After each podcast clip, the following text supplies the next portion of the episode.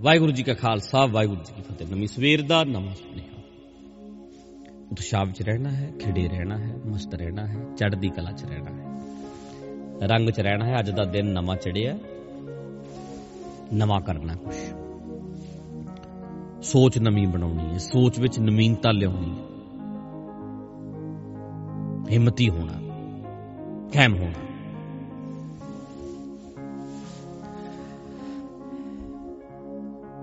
ਜਦੋਂ ਆਪਾਂ ਗੱਲ ਕਰਦੇ ਆ ਇਹਨੂੰ ਸੁਣਦੇ ਹੋ ਕਲਿੱਪ ਨੂੰ, ਤੇ ਇਹਨੂੰ ਲਾਈਕ ਕਰਿਆ ਕਰੋ ਤਾਂ ਜੋ ਉਹ ਜ਼ਿਆਦਾ ਲੋਕਾਂ ਤੱਕ ਜਾਂਦਾ ਹੈ। ਆਪਾਂ ਗੱਲ ਕਰਦੇ ਆ ਅੱਜ ਕਿ ਬਹੁਤ ਸਾਰੇ ਬੰਦਿਆਂ ਨੂੰ ਵੇਖਦੇ ਆ ਅਸੀਂ ਤਾਂ ਇਦਾਂ ਹੀ ਆ ਸਾਨੂੰ ਤਾਂ ਸਾਡਾ ਪਿਓ ਨਹੀਂ ਬਦਲ ਸਕਦਾ। ਮੈਂ ਤਾਂ ਆਪਣੇ ਪਿਓ ਦੀ ਨਹੀਂ ਮੰਨੀ। ਸਾਨੂੰ ਨਹੀਂ ਕੋਈ ਚੇਂਜ ਕਰ ਸਕਦਾ। ਸਾਨੂੰ ਨਹੀਂ ਕੋਈ ਇਦਾਂ ਕਰ ਸਕਦਾ। ਪਰ ਇੱਕ ਗੱਲ ਸਮਝਣੀ ਪੈਣੀ ਹੈ, ਕਿਸੇ ਦਾ ਕੀ ਵਿਗੜੇਗਾ? ਇਦਾਂ ਦੀ ਜਿਹੜੇ ਬੰਦੇ ਸੋਚ ਬਣਾ ਕੇ ਬੈਠੇ ਆ ਔਰ ਬਿਲਕੁਲ ਉਲਟ ਚੱਲ ਰਹੇ ਆ ਉਲਟ ਦਿਸ਼ਾ ਵੱਲ ਚੱਲ ਰਹੇ ਆ ਕਿਸੇ ਦਾ ਕੀ ਵਿਗੜਦਾ ਹੈ? ਕਿਸੇ ਦਾ ਕੀ ਖੋ ਲਵਾਂਗੇ ਅਸੀਂ? ਜਦੋਂ ਅਸੀਂ ਮੰਨ ਬੈਠੇ ਆ ਮੈਂ ਤਾਂ ਇਦਾਂ ਹੀ ਕਰਨਾ ਮੈਂ ਤਾਂ ਇਦਾਂ ਹੀ ਜ਼ਿੰਦਗੀ ਜੀਣੀ ਹੈ। ਤੇ ਕਿਸੇ ਦਾ ਕੀ ਜਾਏਗਾ ਫਿਰ? ਜੀ।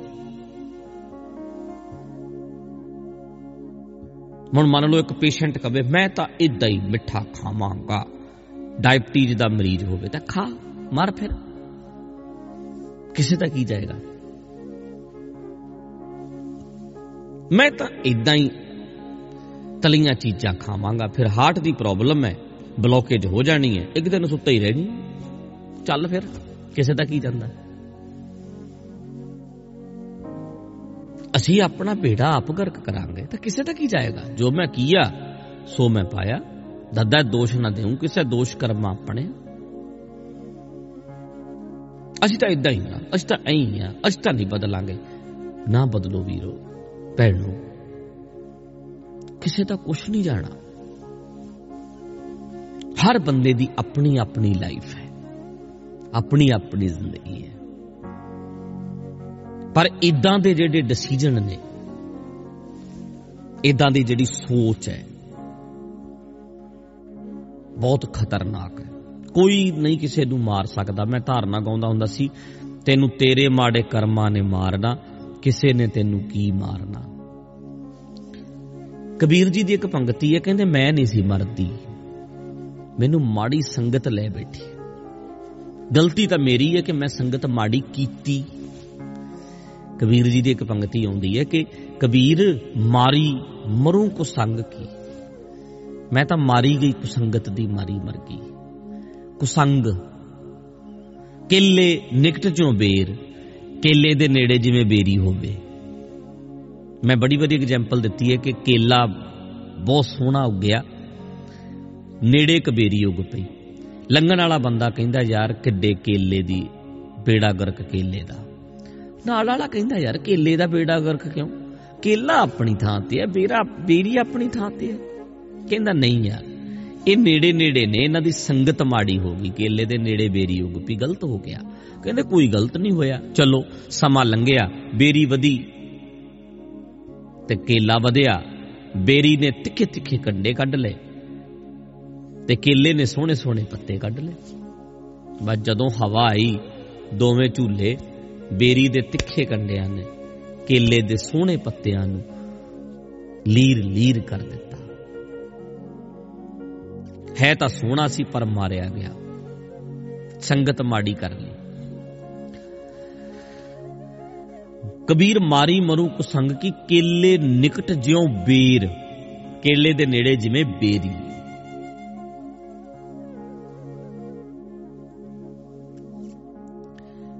ਉਹ ਹਾਲ ਕਹਿੰਦੇ ਮੇਰਾ ਹੋ ਗਿਆ। ਮਾਰੀ ਮਰੂ ਕੁਸੰਕੀ ਕੇਲੇ ਨਿਕਟ ਜੋ ਬੇਰ, ਉਹ ਝੂਲੇ, ਉਹ ਚੀਰੀਏ, ਸਾਕਤ ਸੰਗ ਨਾ ਹੇਰ। ਝੂਲੇ, ਪੱਤਾ ਕੇਲਾ ਝੂਲਿਆ ਤੇ ਬੇਰੀ ਦੇ ਤਿੱਖੇ ਕੰਡੇ ਚੀਰ ਰਹੇ ਨੇ। ਸਾਕਤ ਦਾ ਸੰਗ ਮਾੜਾ ਬਹੁਤ ਹੈ। ਠੀਕ ਹੈ, ਨਹੀਂ ਕਰਨੀ ਸੰਗਤ ਨਾ ਕਰੋ। ਚੰਗੀ ਗੱਲ ਨਹੀਂ ਮੰਨਣੀ। ਸੰਗਤ ਦਾ ਮਤਲਬ ਤੁਸੀਂ ਕਿਸੇ ਦੇ ਵਿਚਾਰਾਂ ਦੀ ਸੰਗਤ ਕਰਨੀ। ਐਦਾਂ ਨਹੀਂ ਕਿ ਐਦਾਂ ਬੈਠ ਕੇ ਸੰਗਤ ਹੁੰਦੀ ਹੈ ਵੀ ਉਹੀ ਸਤ ਸੰਗਤ ਹੈ। ਨਹੀਂ ਨਹੀਂ। ਕਿਸੇ ਦੇ ਵੀ ਵਿਚਾਰਾਂ ਦੀ ਸੰਗਤ, ਚੰਗੇ ਵਿਚਾਰਾਂ ਦੀ ਸੰਗਤ ਨਹੀਂ ਕਰਨੀ। ਨਾ ਕਰੋ, ਕਿਸੇ ਦਾ ਕੀ ਜਾਂਦਾ ਹੈ? ਕਿਸੇ ਦਾ ਕੀ ਜਾਂਦਾ ਹੈ? ਕੁਛ ਨਹੀਂ ਜਾਂਦਾ ਕਿਸੇ ਦਾ। ਨੁਕਸਾਨ ਸਾਡਾ ਆਪਣਾ ਹੈ। ਘਾਟਾ ਸਾਨੂੰ ਹੈ। ਜੇ ਬਰਬਾਦ ਹੋ ਰਹੀ ਹੈ, ਤਾਂ ਮੇਰੀ ਜ਼ਿੰਦਗੀ ਹੋ ਰਹੀ ਹੈ। ਲਾਈਫ ਖਤਮ ਹੋਏਗੀ ਤੇ ਮੇਰੀ ਹੋਏਗੀ।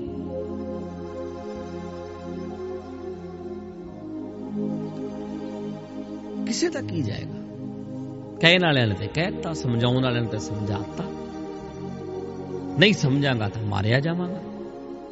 ਤਾਂ ਕਰਕੇ ਮੈਂ ਇਹ ਆਪ ਸਾਰਿਆਂ ਨੂੰ ਬੇਨਤੀ ਕਰਨੀ ਚਾਹੁੰਦਾ, ਬਈ ਮੈਂ ਨਹੀਂ ਮੰਨਣਾ, ਮੈਂ ਨਹੀਂ ਸਮਝਣਾ, ਮੈਂ ਨਹੀਂ ਕਰਨਾ, ਮੈਂ ਨਹੀਂ ਇਦਾਂ ਕਰਦਾ। ਅਸੀਂ ਨੂੰ ਕਿਸੇ ਦੀ ਮੰਨਦੇ ਸਾਡੇ ਲਈ ਕੋਈ ਨਹੀਂ। ਇਹ ਕਹਿਣਾ ਛੱਡਣਾ ਪੈਣਾ। ਆਪਣੀ ਸੋਚ ਵਿੱਚ ਚੇਂਜ ਲਿਆਉਣੀ ਪੈਣੀ ਜਿਹੜੀ ਮੇਰੇ ਭਲੇ ਦੀ ਗੱਲ ਹੈ, ਚਾਹੇ ਕੋਈ ਕਰੇ, ਕੋਈ ਵੀ ਕਰੇ, ਕਿਤੇ ਵੀ ਕਰੇ, ਕਿੱਥੇ ਵੀ ਕਰੇ, ਮੈਂ ਆਪਣੀ ਜ਼ਿੰਦਗੀ ਵਿੱਚ ਉਹਨੂੰ ਲਾਗੂ ਕਰਨਾ ਮੈਂ ਸਮਝਣਾ ਮੈਂ ਉਹ ਗੱਲ ਨੂੰ ਪੱਲੇ ਬੰਨਣਾ ਇਹ ਸਿੱਖਣਾ ਹੀ ਪੈਣਾ ਇਹ ਅਸੀਂ ਸਿੱਖਣਾ ਹੈ। ਔਰ ਅਸੀਂ ਕਰ ਸਕਦੇ ਹਾਂ।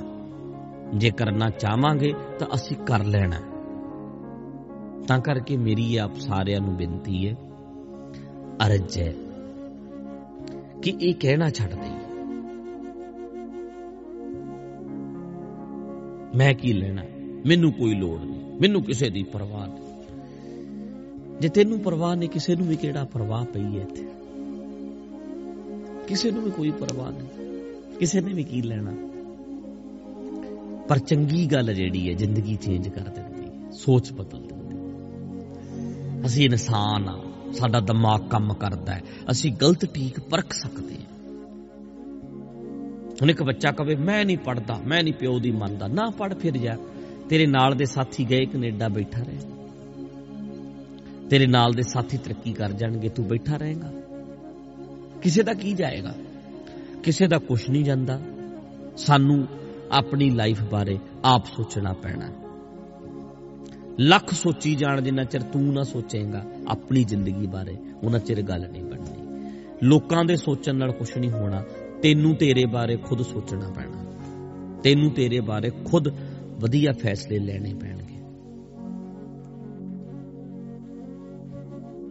ਇਹ ਕਹਿਣਾ ਛੱਡ ਦੇ, ਅਸੀਂ ਕੀ ਲੈਣਾ? ਸਾਨੂੰ ਪਰਵਾਹ ਨਹੀਂ। ਕਿਉਂ ਪਰਵਾਹ ਨਹੀਂ? ਚੰਗੀਆਂ ਗੱਲਾਂ ਦੀ ਪਰਵਾਹ ਕਰੀਦੀ ਹੈ। ਚੰਗੀਆਂ ਗੱਲਾਂ ਨੂੰ ਜ਼ਿੰਦਗੀ 'ਚ ਲਾਗੂ ਕਰੀਦਾ ਹੈ। ਸਟ੍ਰੈਸ ਪੈ ਜਾਣੀ ਚਾਹੀਦੀ ਹੈ ਸੁਣ ਕੇ ਵੀ ਯਾਰ ਆ ਗੱਲ ਮੈਂ ਜ਼ਿੰਦਗੀ 'ਚ ਲਾਗੂ ਨਹੀਂ ਕਰਦਾ। ਮੈਂ ਗਲਤ ਕਰ ਰਿਹਾ ਹਾਂ। ਬਸ ਉਸ ਦਿਨ ਤੋਂ ਹੀ ਸੁਧਾਰ ਹੋਣਾ ਸ਼ੁਰੂ ਹੋ ਜਾਏਗਾ।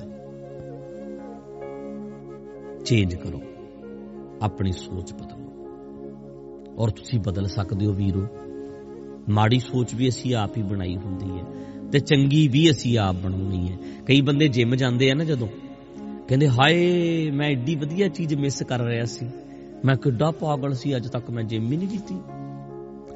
ਕਈ ਬੰਦੇ ਐਕਸਰਸਾਈਜ਼ ਕਰਨ ਲੱਗਦੇ ਨੇ, ਯੋਗਾ ਸ਼ੁਰੂ ਕੀਤਾ ਜਿਨ੍ਹਾਂ ਨੇ 2-3 ਸਾਲ ਤੋਂ ਕਰ ਰਹੇ ਨੇ। ਕਹਿੰਦੇ, ਓਹੋ, ਇੰਨੀ ਐਵੇਂ ਇੰਨੇ ਸਾਲ ਲਗਾਤੇ ਹਾਂ, ਮੈਂ ਕੀ ਕੀਤਾ? ਕਈ ਫਿਰ ਬਹੁਤ ਵੱਡਾ ਹੌਕਾ ਲੈਂਦੇ ਆ, ਪਛਤਾਉਂਦੇ ਆ ਜ਼ਿੰਦਗੀ 'ਚ।